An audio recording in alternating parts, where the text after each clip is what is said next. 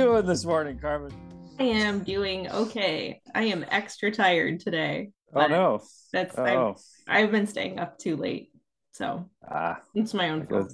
Project Good. Runway reruns or or binging Project Runway on Netflix has become a real problem for me.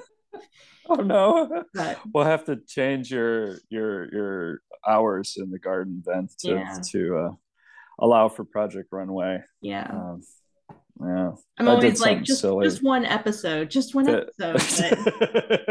It's never just one, you know? Uh, my silly adventure this week was um, to add uh, Cajun spice to my kombucha Oh my. for the week in the bottles, and I, I only did a few because I thought this was really probably kind of a dumb move, and um, and because I didn't know when I would actually drink something like that. yeah. so the rest of it I put in my usual ginger and whatnot. But anyway, these three bottles. So today I tried the first one this morning, and I realized it's not bad with eggs. Really? So what's but you wouldn't want to drink it when you're ready for fruit or something. what's what is in Cajun spice? Like I'm trying to imagine what that Oh, it's, yeah, that's a good question. I, it's kind of spicy, um, and it has a lot of different things in it, so it's very complex. like Um, but it doesn't. It, it, it's not like the sweet fruit thing that we usually do with uh, uh, with kombucha. It goes the other way. Ugh. Yeah, that's a that's an interesting flavor. Which is a marvelous segue to accent plants because they Yeah. are in quotation marks interesting They're interesting. with an exclamation point. Mhm. when uh let's see what when did you first get exposed to kusamono do you do you remember a moment or a Oh yeah, it was in 2011 when I just started working with the bonsai collection at the University of Michigan. Mhm. My first introduction really to that collection was going with uh, Connie Crancer, who was taking care of the collection at the time. We went down to the ABS conference in Louisiana. No, not Louisiana. What am I saying? Louisville. Oh my gosh. Clearly, I haven't been getting enough sleep.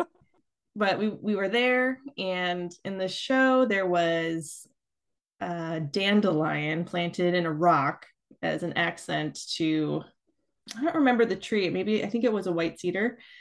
And it like that one really hit me because it was what people see in their yard and try to get rid of, but it was so beautiful when it was put in a rock and presented as its own piece Mhm. of art. Um, so that one's always really stuck with me, and I've kind of looked at weeds differently since then, as far as um, even stuff like uh, stinging nettles and poison ivy. Much Oh, yeah.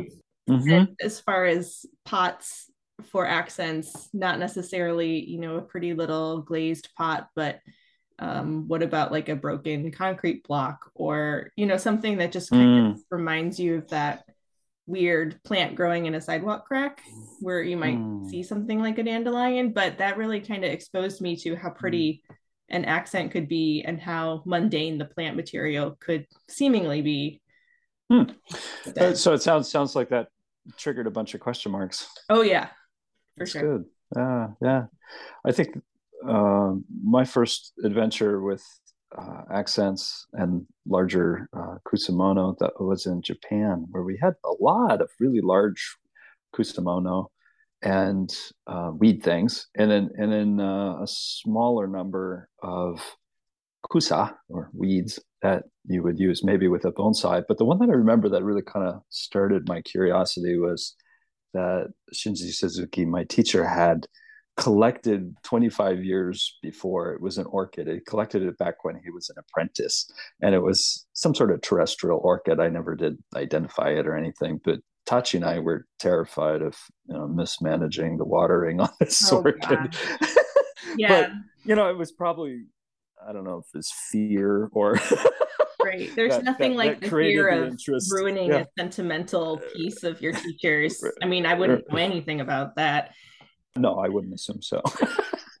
um, and uh, I think ever since then, I've been really curious about them. Of course, the Kusamono were, were big. There were, you know, some of them, the grasses and reeds were, you know, three feet tall, and you put them in a big tokonoma. by themselves, uh, along with a little, oh, uh, little bronze dragonfly or something as an accent.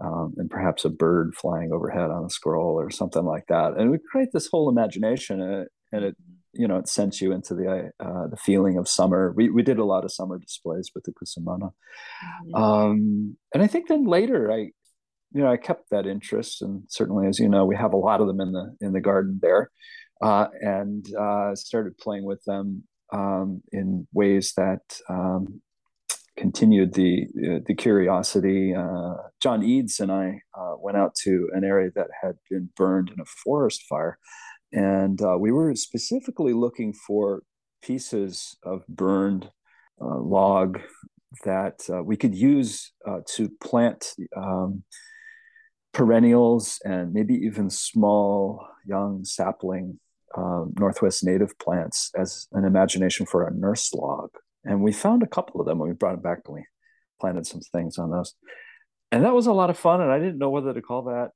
a kusamono or what to call it but it was it, yeah. it wasn't normal bonsai because it was it was mostly you know perennials mm-hmm. and really really young you know just like five year old plants and that was kind of where we wanted to leave it yeah it's kind of like a so, supersized yeah. kusamono or yeah taking it one step yeah. further and going just yeah bigger. yeah yeah those are 25 pound uh kusamono yes can confirm they are especially when they're wet right you have um, at least one blog post about those and I remember seeing you putting those together with John on the blog. And I really think they're super interesting and pretty. And now that they're a few years old, when we've mm. been moving them, you know, in and out for the winter or during a super hot spell, uh, we've been noticing how the the roots are of some of the plants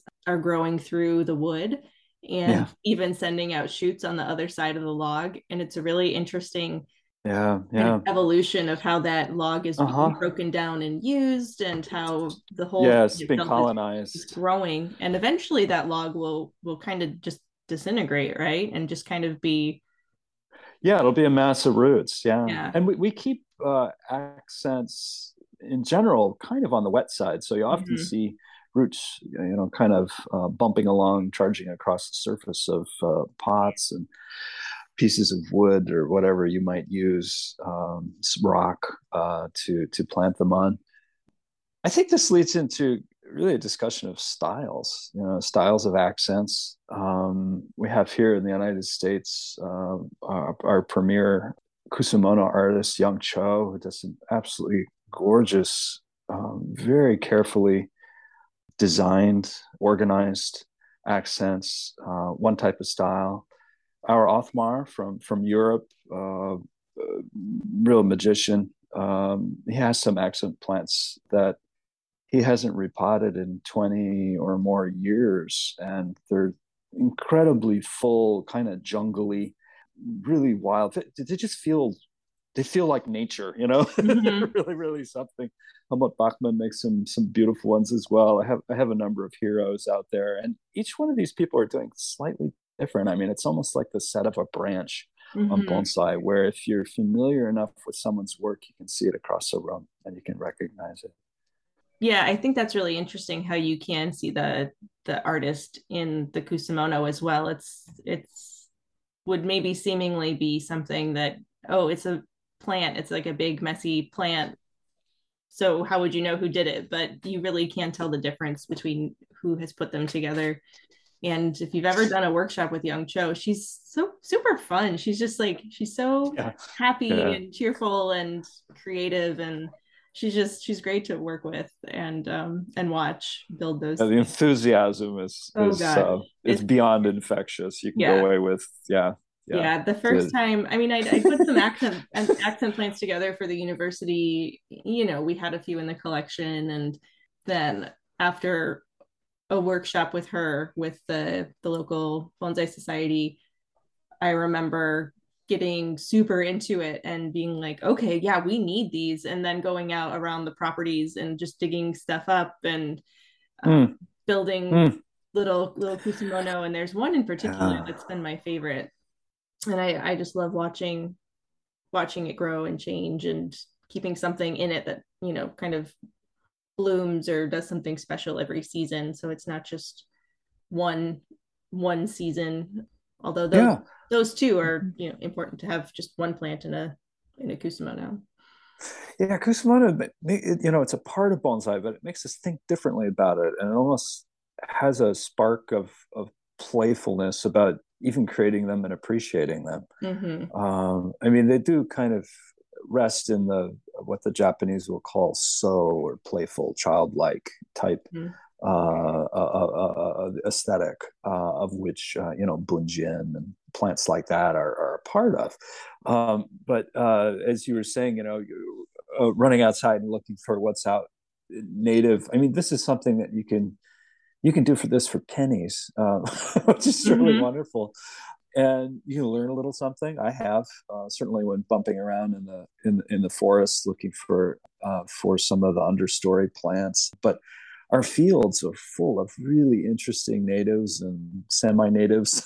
Yeah, naturalized, sort of becoming natives. Mm-hmm. Should, yeah, right.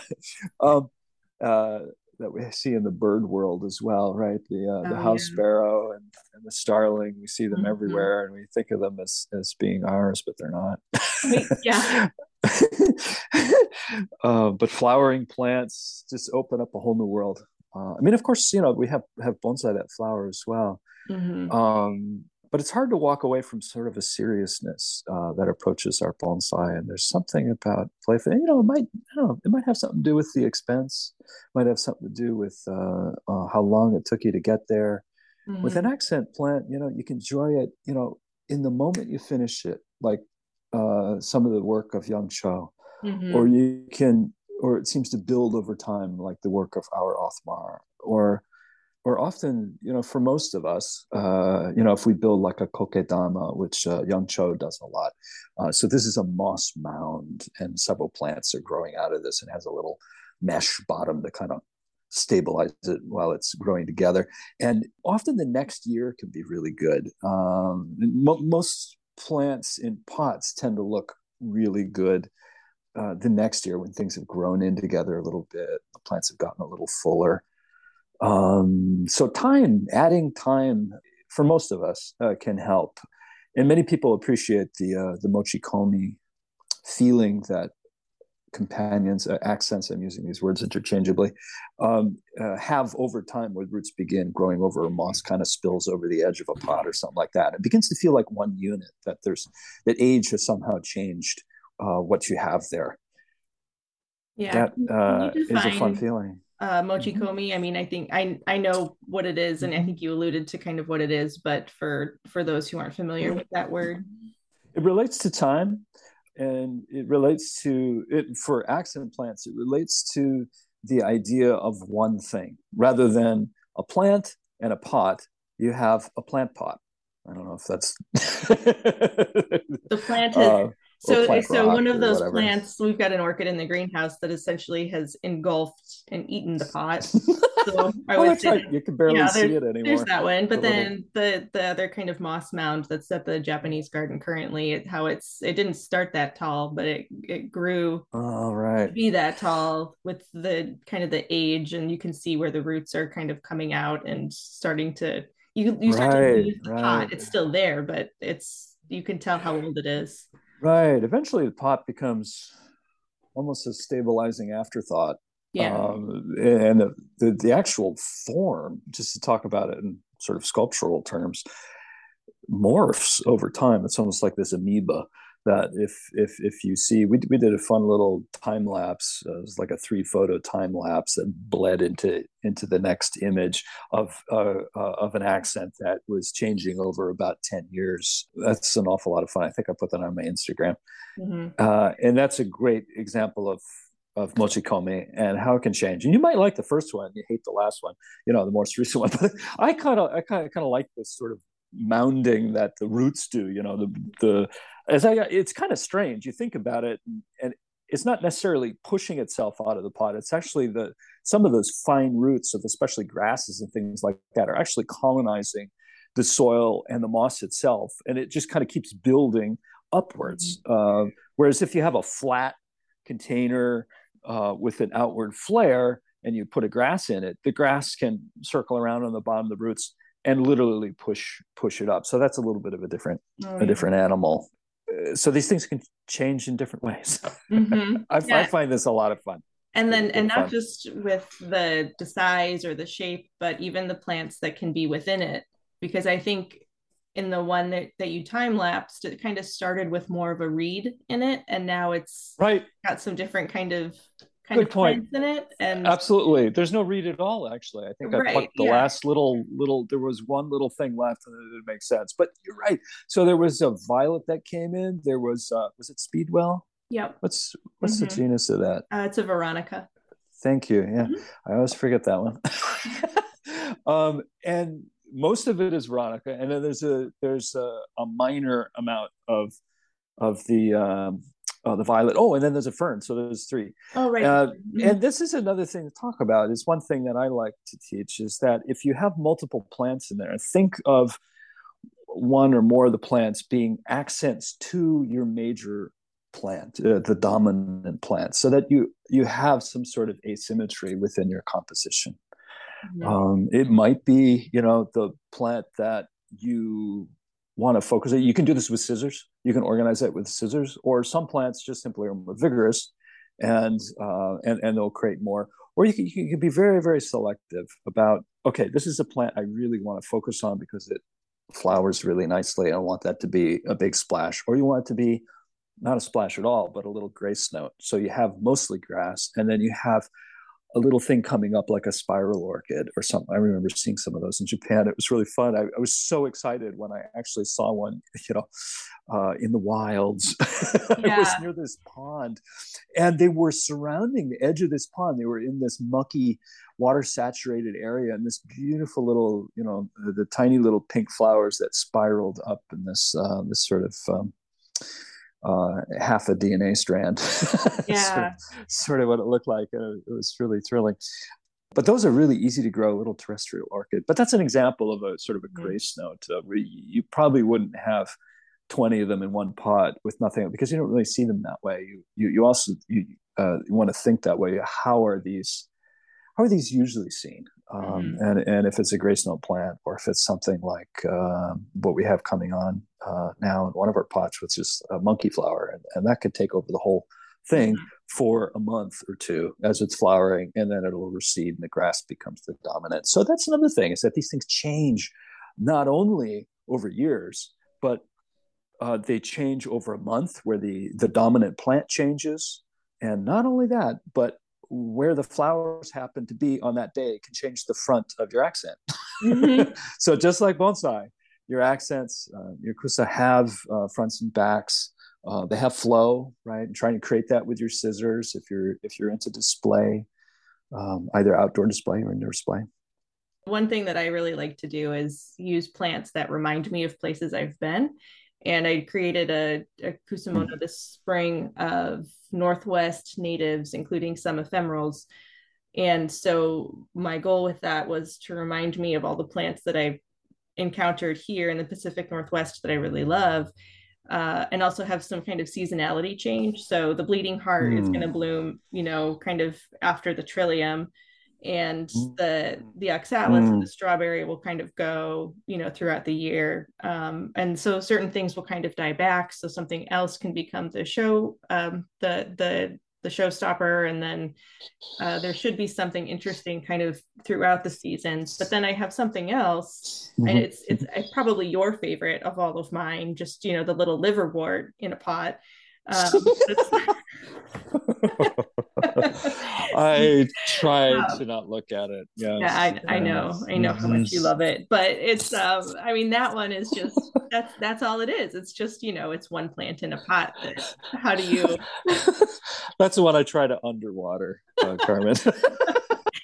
Maybe I'll finally kill it off. I'm sorry. No, never. No, no, no. If if you look closely, it's a really interesting. Plant. It can plant. be a very interesting plant. But uh, I mean, you know, as an example, just having one plant in a in the container can be a whole other whole other feeling Yeah, I like I like what you brought up about the sort of changing cast of of something flowering, and then next month something else is flowering.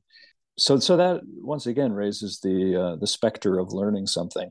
Yeah, learning about uh, the plants you're putting together, the plants in your in your area. Um, we've been talking about running off into the woods, and I highly recommend that. But there's nothing uh, stopping us from going to nurseries where you can discover natives in areas that you had never been before, maybe environments mm-hmm. that you've never been. We have a wonderful native nursery here that we enjoy going to, and I always find something I've never seen before, and, and that can be fun, even if you're paying a few dollars. Yeah, it's that's one of my favorite nurseries that I've ever been to, um, mm. and I think what I like the most about it is how the the owner has created little vignettes throughout the, that garden. So you're walking through a garden as you're shopping. You're not just going to a nursery with benches and everything that's laid out.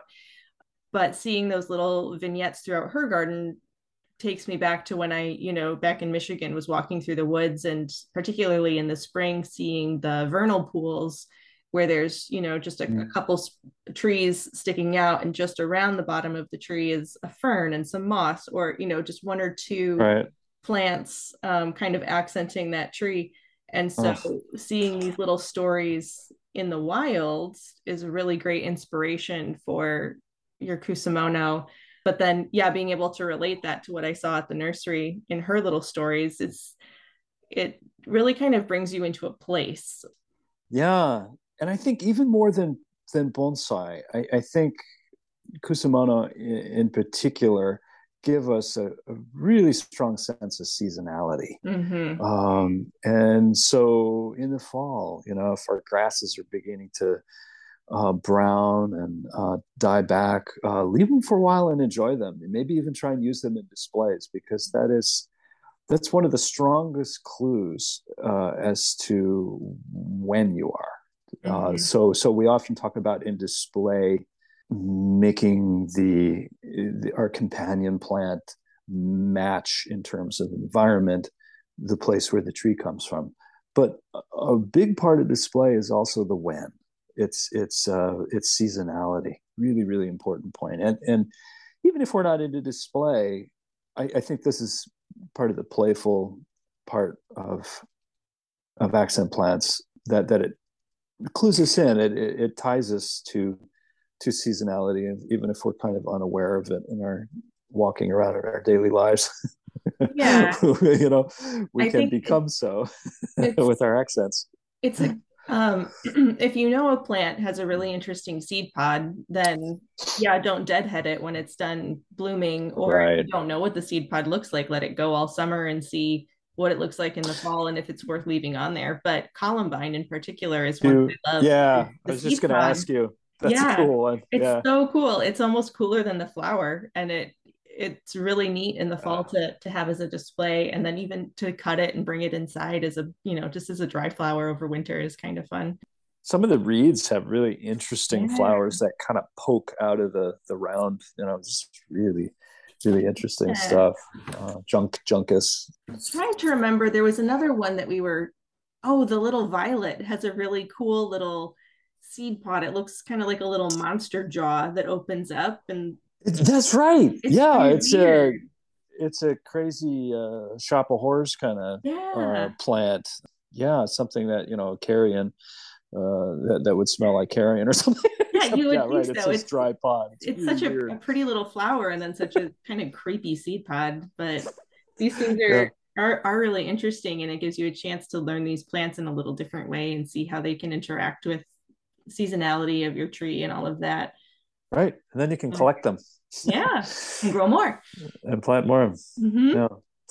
Uh, usually in the in the winter we're cutting all that stuff off yeah. uh, all the way down to the base so that then uh, the plant can regrow so it's not trying to regrow through uh, this sort of wiry hair of of uh, mm-hmm. dead grasses and whatnot yeah. Uh, so so that's the crew cut stage, uh, and it allows us to enjoy the lumpy mounds. yeah, the lumpy mounds are pretty interesting as far as shape goes, but yeah, it's a lot of similar care to what you would do to your perennial garden in the fall, and you know, uh, cutting it uh. back or taking out dead stuff or right, right. Let's talk.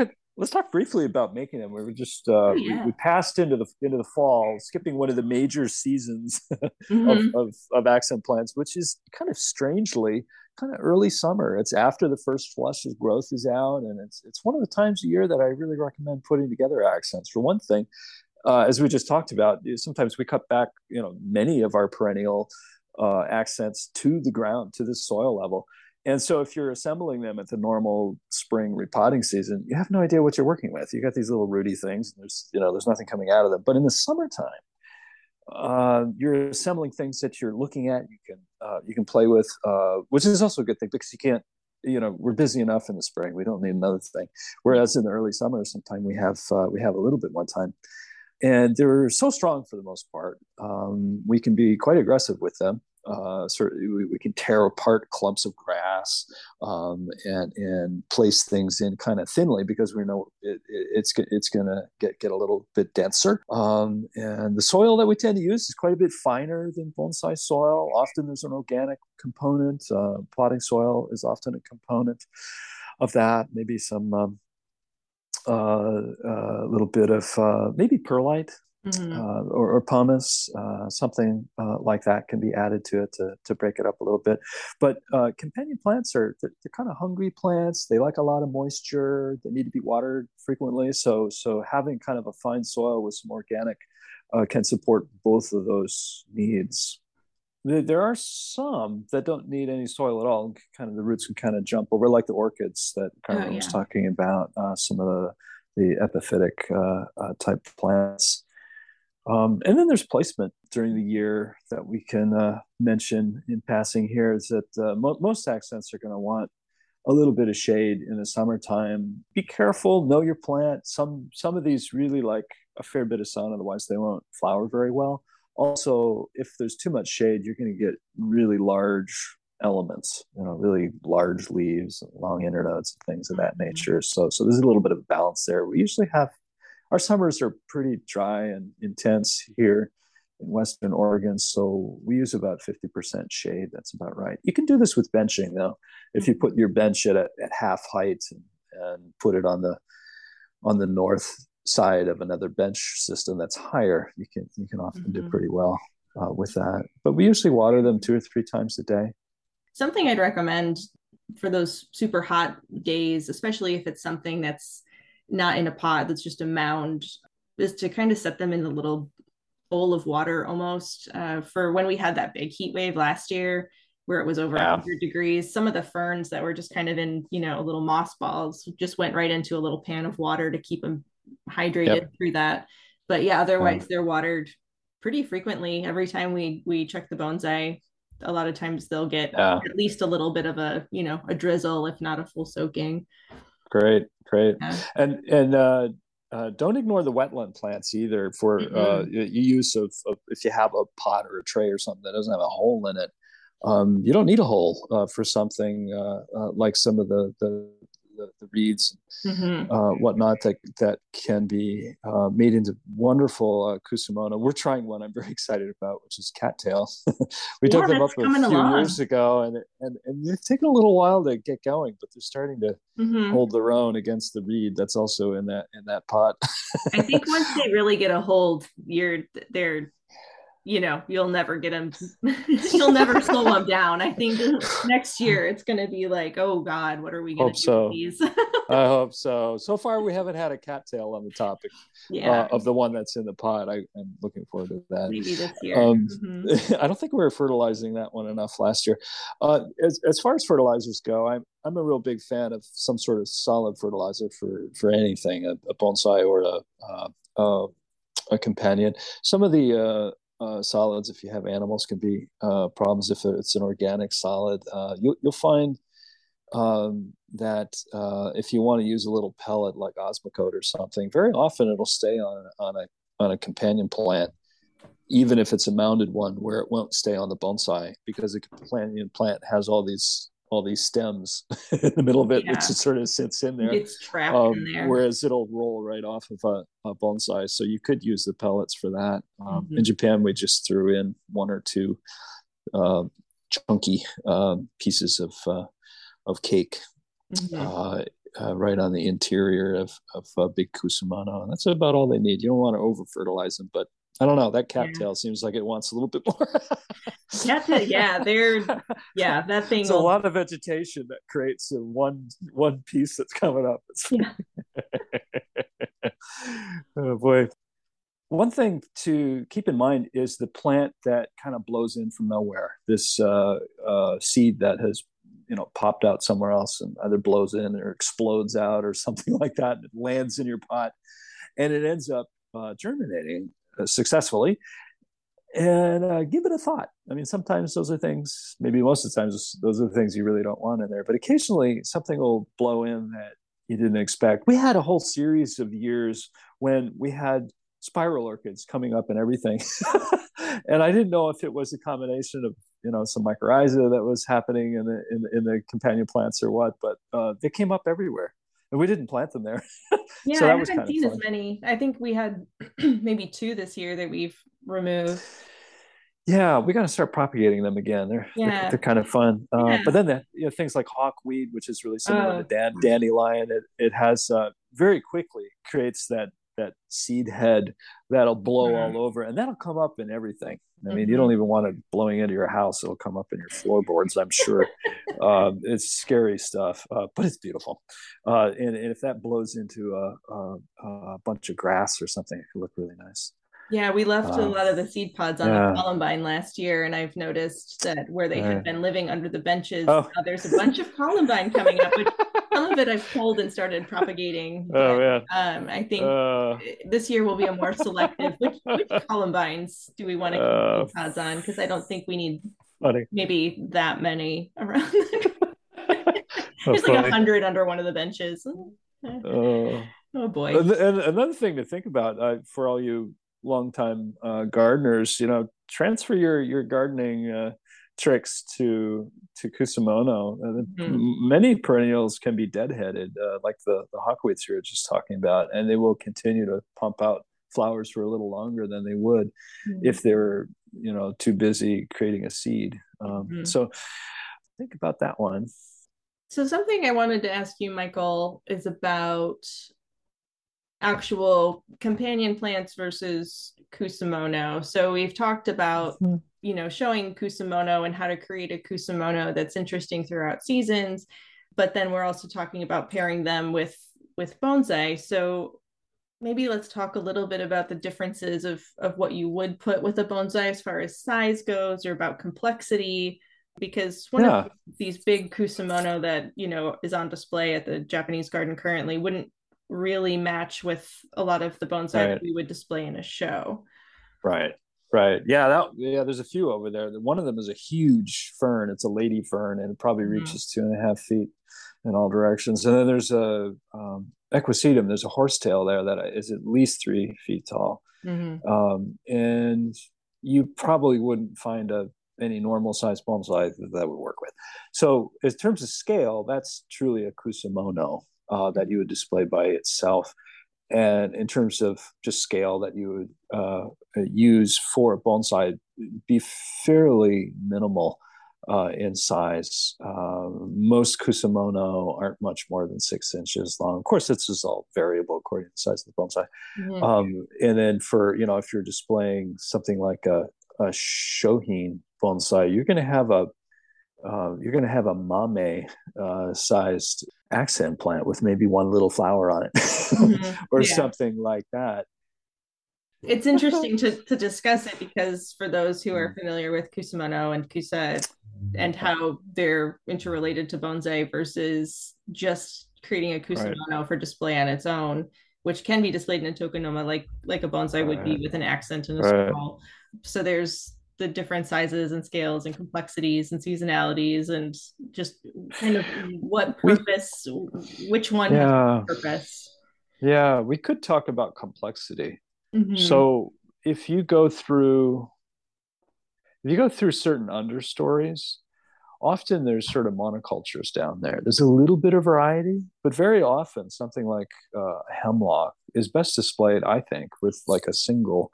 mm-hmm. companion plant. Uh, so in other words, not combining species. Where if right. whereas if you have an oak tree, which might be growing in a field somewhere, fields are complex meadows mm-hmm. uh, there you can have three five different species of plants and it'll make sense yeah um, so maybe maybe some some thinking along those lines i think a lot of companion plants are far too complex for bonsai display I, I, see many people putting together really radically different plants that mm-hmm. are are, are, so busy it almost takes away from the bonsai. So here we're talking about bonsai display, and and then uh, so I would I would recommend simplicity. Uh, one plant, maybe in, in certain circumstances three, but here again, make one plant truly dominant. You know, like eighty percent one species, and then fifteen percent another species, and then this little grace note of a little mm-hmm. fern that is hanging over a side, or, or or maybe one little errant flower or something like that. Try try try try to try to speak uh, you know like uh, Miles Davis uh, uh, with, with, your with, with your plants. yeah, and and keeping it within keeping your accents within the realm of what grows near or around the tree you're displaying in the wild. I think is super important. A lot of times I'll see something in a show right. that you know the scale is right, right.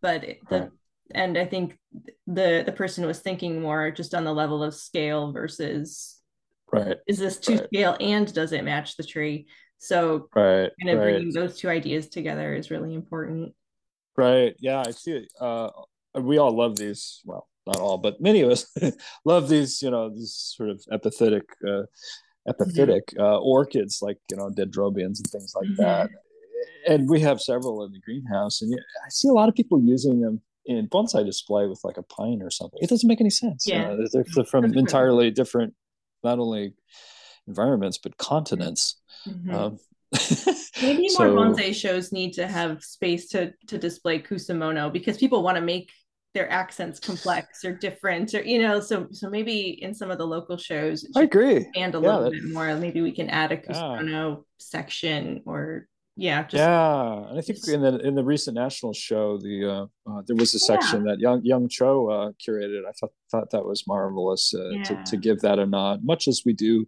now and then uh some of the suiseki um, mm-hmm. uh so that's uh yeah i was a good good adventure i was excited to, encourage. to see that happen at nationals and i think it's it gives people an opportunity to to, to see them and observe what they can do and maybe inspire people to do more large scale kusamono that could be displayed. Right. Mm-hmm. One thing you want to control, uh, going back to displays, if you mm-hmm. do display uh, accents, um, in particular, of course, you always want your accents maybe to look nice, but pests, you know, something to oh, think yeah. about. And uh, and one of the worst is slugs. I, I don't, mm. we don't seem to have many, you know, caterpillars nibbling on them, or here and there, there's an aphid if you got a, I don't know, woody yeah. perennial in there or something. But usually, you don't have many problems with that. But slugs. So yeah. when I was in Japan, Suzuki's mom, who was in her 70s, would would always be crawling around in the greenhouses, uh, uh, turning over the accent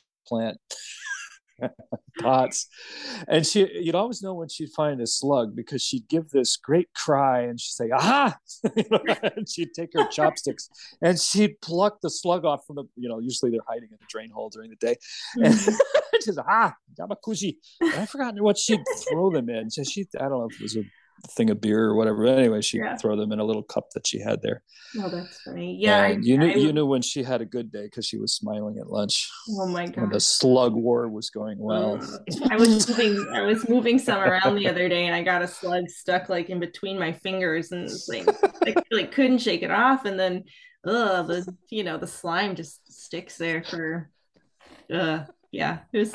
It's unpleasant to prevent this unpleasantness, if you don't have chopsticks and you don't want to spend the time, mm-hmm. uh, the slug bait available is actually non toxic. It's, mm-hmm. I think, iron phosphate.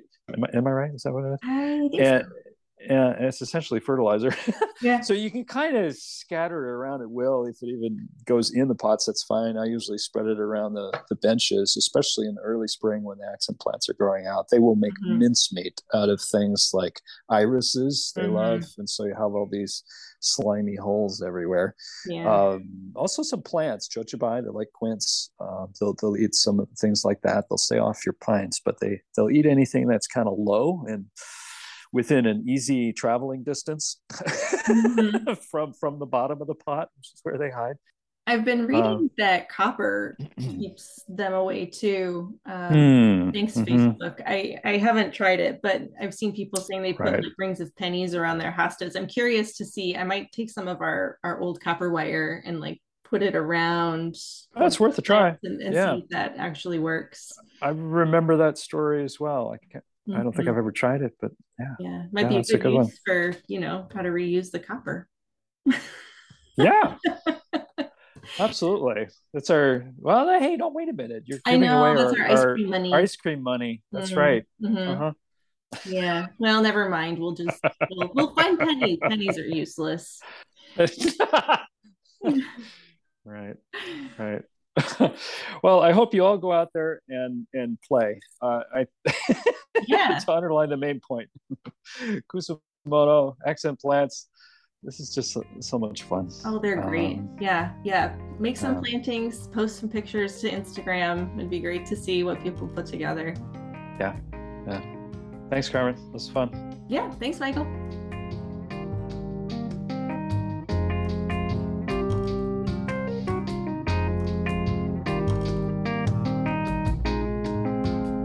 Music on today's podcast was brought to you by the fine folks at Blue Dot Sessions. Check them out at www.sessions.blue.